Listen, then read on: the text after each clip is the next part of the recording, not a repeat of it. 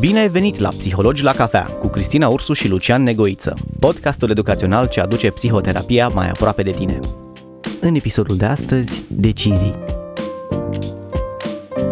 Bună dimineața, Lucian! Cum te simți astăzi? Bună dimineața, Cristina! Având în vedere că este vineri, ziua mea liberă în principiu, că am mai trecut o săptămână terapii, cursuri și o mormântare, energia mea este destul de scăzută. Însă sunt convins că o să reușim să o mai ridicăm. Îmi pare rău că ai avut perioada așa de grea și uite, spuneai să vorbim despre decizii, dar dacă tot ai menționat uh, săptămâna asta grea prin care ai trecut, rămânem la decizii sau ne orientăm momentan către altceva? Trebuie să le spunem ascultătorilor noștri că de fiecare dată baleem așa între mai multe teme și uneori și noi avem surpriza să schimbăm în ultimul minut. Așadar am putea să vorbim și despre traume și reziliență și despre decizii. Ia să vedem, să dăm cu banul. Hai să începem totuși cu deciziile, inclusiv decizia de a vorbi despre un subiect sau... Știi ce mi se pare amuzant? Că în general începem cu lucru care ne macină cel mai tare și tu ai început cu traumă, decizii, reziliență. Deci dacă ar fi să ne luăm după, după prioritate, primul ar fi fost trauma, dar ai ales deciziile și o să am încredere în nevoia asta de a, a merge treptat pe principiul pâlnie. Pe principiul pâlnie, probabil ne aducem aminte cum ne făceam temele, poate începeam cu cele mai ușoare, cele mai plăcute sau mâncam broasca direct, atacam cu ce era mai dificil. Acum simt sau am nevoia să o luăm mai ușor. Ok. Plus că mă ajută și vârsta să nu mai pun așa presiune și să avem un ritm mai scăzut.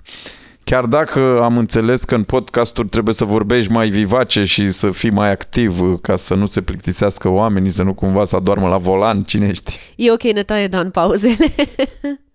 Bun. Decizii. Ce... Îmi vine minte o întrebare foarte interesantă. Ce înseamnă decizia pentru tine? Cred că este compusă din curaj, alegeri, unde există o decizie, mă gândesc că există mai multe posibilități de a alege, mai multe opțiuni. M-aș uh, migra un pic spre o definiție a destinului, că de aici și mi-a venit ideea acestei teme, fiindcă la grupul de dezvoltare personală, din timpul săptămânii, am atacat uh, cu colegii noștri asemenea subiecte. Mi-amintesc, nu știu dacă neapărat să-i spun definiție, despre acest destin al nostru. În orice caz, câteva cuvinte care mi-au plăcut și de vreo 10-12 ani merg la suflet. Sună cam așa. Destinul este alcătuit din acele momente în care decizi cum vrei să fii în restul vieții tale. Repet, destinul este alcătuit din acele momente în care alegi sau decizi cum vrei să fii în restul vieții tale. Și fiindcă am obișnuit pe ascultătorii noștri și cu exerciții, v-aș provoca să vă gândiți poate la trei decizii pe care le-ați luat și care v-au schimbat viața. Decizii profesionale, decizii personale. Alunecând uh, și mai mult în discuția noastră pe acest topogan decizional, m-aș întoarce un pic la practica noastră unde am avut destule terapii în care obiectivele erau așa spre a avea curajul să fie luate niște decizii, fiindcă știm cu toții de multe ori în spatele indeciziei noastre stă teama. Și aici am văzut câteva direcții. Teama de a nu lua o decizie greșită, o a doua direcție ar fi presiunea pe care am văzut-o că o pun unii oameni. Trebuie să iau cea mai bună decizie și aici am observat o condiționare din trecut. Am luat o decizie în urma căruia am suferit și creierul nostru a învățat uh, această prudență, a face poate pași mici așa, sau în orice caz uh, amânarea unei decizii, fiindcă ea trebuie să fie cea mai bună. Dacă o să fie cea mai bună, nu o să sufăr, nu o să am de suferit. Tu, cu ce gen de dificultăți te-ai confruntat, de ordin personal sau poate prin terapiile tale? O să-ți povestesc o situație din viața mea unde am luat, a trebuit să iau o decizie pe care n-am, uh, nu mi-am asumat-o până la capăt și care a durut în final destul de tare.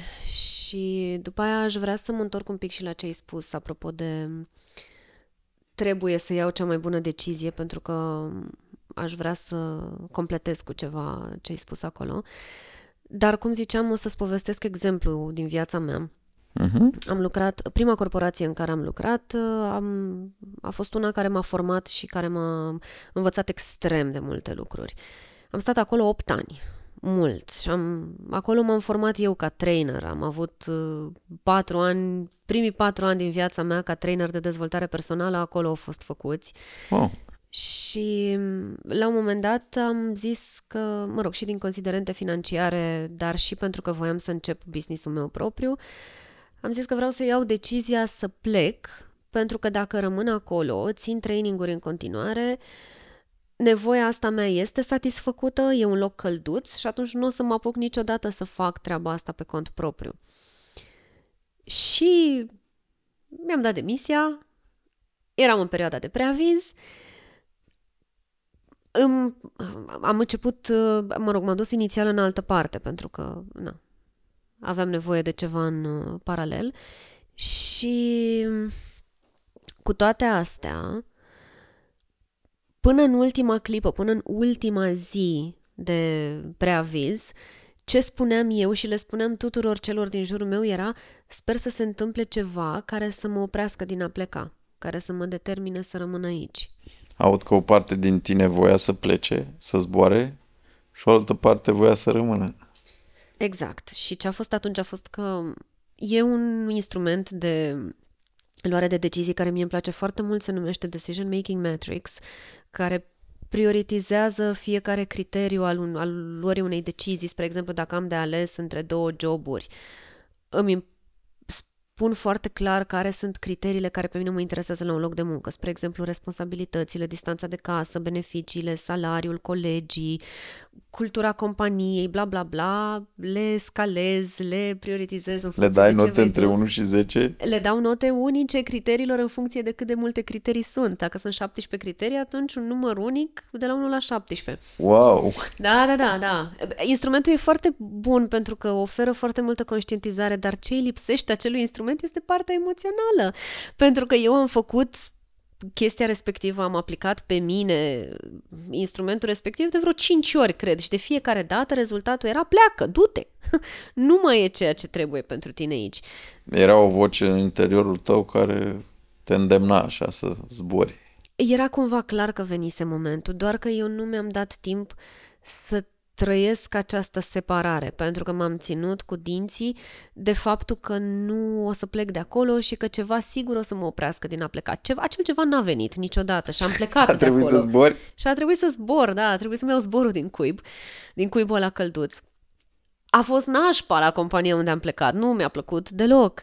Și a durat ceva până când să-mi regăsesc emoțional locul. Dar acum, privind în urmă, deși a fost extrem de grea și perioada următoare a fost foarte grea, pentru mine a fost cel mai bun lucru pe care puteam să-l fac. Dar dacă m-aș duce înapoi, dacă aș avea șansa să mai fac o dată, să mai iau o dată decizia respectivă, mi-aș zice mie în momentele alea că se va termina, nu mai este nimic care să mă țină aici și hai să văd cum pot să îmbrățișez schimbarea și ce bun îmi va aduce schimbarea asta. Acum aud o voce de adult, așa, de susținere. Avem nevoie și de asta. Însă știm bine că fiecare experiență contribuie la creșterea noastră. Nu o să intru așa în, în percepte filozofice sau șabloane, gen totul se întâmplă cu un sens.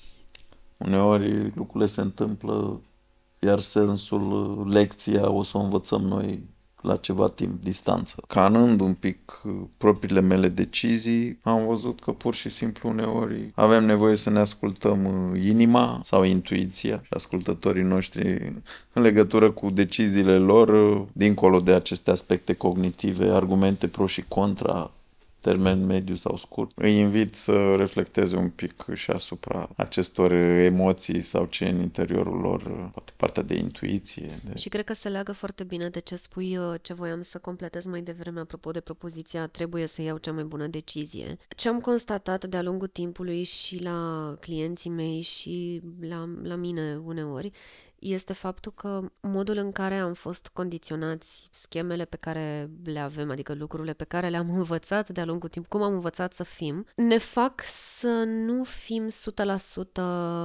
obiectivi. Adică sunt, foarte, sunt câțiva termeni în propoziția asta cu trebuie să iau cea mai bună decizie, care pentru mine nu sunt clari. Cine spune că trebuie? Ce înseamnă cea mai bună decizie? Cum ar arăta cea mai bună decizie? Este această cea mai bună decizie pe care o vizualizez una care este cea mai bună pentru mine sau este cea mai bună pentru că așa mi s-a zis de-a lungul timpului că e bine să fie sau că trebuie să fie? Și ce am observat este că atunci când începem să desfacem ceapa asta și să analizăm și să definim termenii per se, nu mai este atât, nu mai este atât de mult în picioare propoziția asta cu trebuie să iau cea mai bună decizie. Iată cum uh, ai dat uh, exemple așa de câteva întrebări exploratorii pe care le facem în acest proces terapeutic legat de decizii și desigur uh, aceste întrebări vor rămâne și ascultătorii noștri le pot folosi așa pentru ei. Mă gândeam și la situațiile, la cazurile în care unii oameni au ales să stea în indecizii, blocați luni de zile, ani de zile. Și în minte îmi vine și metafora cu acel măgar care pendula între două căpițe de fân. Și mergând mai departe, ce am observat și în viața personală și prin terapii. Este mult mai dificil să luăm acele decizii relaționale. Dacă să intru sau nu într-o relație sau dacă să intru, să ies sau nu dintr-o relație. Am fost acolo cu toții am fost și avem nevoie și de aceste experiențe. Sau noi așa există situații în care, în care luăm decizii, respectăm acea decizie o oră, o zi, o săptămână, o lună, după care revenim. Și aici aș vedea așa o spirală decizională până să avem poate forța să menținem o decizie. Mă gândesc acum că am, am observat în, în ideea asta în care pendulăm așa între cele două, cei doi poli al unei, uh, ai unei decizii, faptul că de foarte multe ori anumite abilități pe care noi le avem în viață sunt cam ca cumpăratul de ceva vrac de la magazin. Pentru că mă întreabă vânzătoarea cam, uh, cam cât să vă pun din bomboanele astea și zice așa, nu știu, 200 de grame și ea pune și zice, după aia te prinzi, nu stai că e prea mult, mai scoateți puțin și ea scoate prea mult, mai puneți puțin înapoi și tot așa până în momentul Asta... în care se reglează. Se reglează, dar uite că aici altcineva ia decizii în locul nostru și uneori putem suferi când altcineva alege. Corect. Ia prea mult sau pune prea puțin. Corect, corect. Și cred că în momentele astea e foarte important să avem acea definire a termenilor, a ce înseamnă cea mai bună decizie pentru mine. Pentru că, da, se întâmplă, nu? Să ni se ofere în viață din partea celorlalți ceva și e la mine cheia să știu dacă acel ceva e suficient pentru mine, dacă mi fac un compromis asumat sau dacă spun nu, pun o limită și cer altceva. Sigur, cred că avem nevoie și de timp un pic să analizăm uh, din uh, multiple unghiuri deciziile majore. Plec la studii în străinătate, mă mut în altă țară, îmi schimb uh, locul de muncă sau poate mă căsătoresc, divorțez, facem un copil, toate acestea au nevoie și de un timp de analiză și de explorat că știm cu toții sunt atâtea variabile care intervin. Mai devreme ai plecat un pic uh, spre copilăria noastră. A tuturor vorbind de schemele astea care ne guvernează, aceste condiționări. De cum am învățat să luăm decizii, ce modele am avut sau cum am învățat să amânăm, fiindcă știm bine, deciziile sunt prieteni cu amânarea sau evitarea comportamentală. Aici aș vorbi un pic despre acele structuri de personalitate dependente, când copiii hiperprotejați, din păcate de părinți, nu și-au dezvoltat independența, autonomia, părinții decideau pentru ei, după care în locul părinților au venit partenerii și tot așa. Și mi-aduc aminte de situații, de cazuri în care a trebuit să creăm niște exerciții pas cu pas în fiecare zi, a învăța și a-ți asuma singur cu ce te îmbraci, ce mănânci, ce alegi să faci, fiindcă oamenii puneau presiune pe ei în legătură cu deciziile mari. Atunci am preferat această strategie a deciziilor mici. Inclusiv de-a lungul unei zile sunt uh, sute de decizii, alții spun că sunt mii de decizii pe care le luăm conștient sau inconștient. Păi da, până din momentul în care sună alarma, decizia este dau snuz, mă ridic acum din pat, dacă nu dau snuz, mai stau puțin și mai dau scroll sau mă duc instant la baie să mă spăl pe față. Și așa mai departe, mă spăl sau nu mă spăl pe dinți, ce să mănânc, cu ce mă îmbrac. Aici voi, domnule, poate aveți dificultăți. Poate setați de seara. Însă toate sunt procese decizionale. Unii dintre noi avem curajul și ne asumăm. Unii dintre noi avem nevoie cumva fie să ne liniștească celălalt că am luat cea mai bună decizie, fie să cerem confirmări. Este bine așa? Da, și tu ce spui?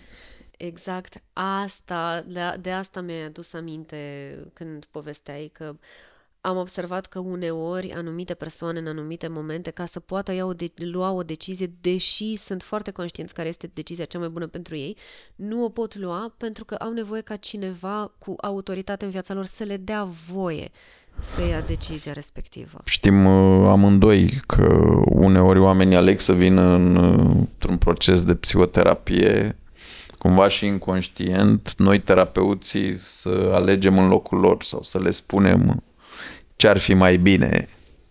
Și aici, într-adevăr, poate să fie o presiune.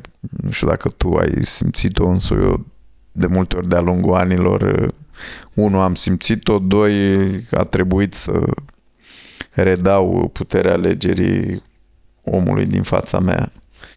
Există și unele strategii paradoxale. Uneori spun dacă tu nu poți să iei o decizie, atunci să lăsăm pe altcineva să ia această decizie și poți să pui, să spunem, ambele tale alegeri pe fețele unei monede. O poți arunca în aer și va alege moneda sau cum vrei tu să-i spui ce să aleagă însă, uite, ca să creezi un pic de presiune. În timp ce moneda se învârte în aer, încă mai poți ca tu să alegi. Dacă oamenii au așteptări prea mari de la noi, atunci putem apela la Moș Crăciun. Ia o foaie de hârtie și scrie lui Moș Crăciun ce-ți dorești. Mi se pare simpatică asta cu Moș Crăciun.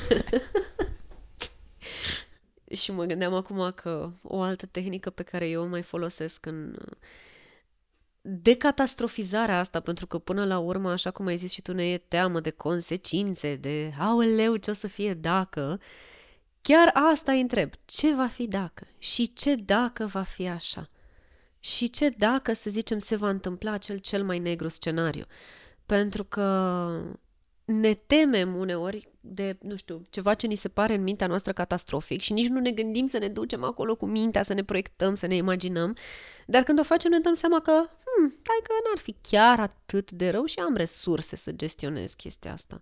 Așa este, frica este cel mai mare inamic al nostru și aici și am văzut, din păcate, oameni care au pierdut ani de zile sau uneori și-au irosit viața rămânând în relații disfuncționale sau neavând curajul să ia unele decizii. De fiecare dată când zici chestia asta, mă întorc înapoi în situația mea și în exemplele mele de viață și trebuie să recunosc că fac un, un minim efort, dar este un efort conștient de a-mi zice acum e ok. E ok că s-a întâmplat așa și că ai trecut prin chestia asta și că s-a terminat când s-a terminat și nu mai devreme. Și din nou, folosești o voce blândă cu tine. Da, pentru că avem nevoie și de asta în decizii, nu? Mai ales fiindcă un alt dinamic, după cum știm, e acea voce critică prin care continuăm să ne flagelăm, să ne criticăm și din nou pierdem energie întorcându-ne spre unele decizii în trecut. Dacă eram mai deștept, făceam altfel sau ce fraier am fost, că să îi invităm pe ascultătorii noștri să reflecte la această discuție și desigur să-și observe așa deciziile din viața de zi cu zi. Sperăm că... Și aș mai invita la ceva. După ce ascultați și procesați lucrurile aflate aici. După să... ce decideți să ascultați După ce decideți acest ascultați. podcast. Așa, um, să ne lăsați un comentariu cu metoda care vi se pare că ar funcționa cel mai bine, cel mai bine pentru voi, tot ceea ce am povestit noi acum. Vă invităm la această decizie. Mulțumim! Ai ascultat Psihologii la cafea cu Cristina Ursu și Lucian Negoiță. Ne vedem săptămâna viitoare cu un nou episod.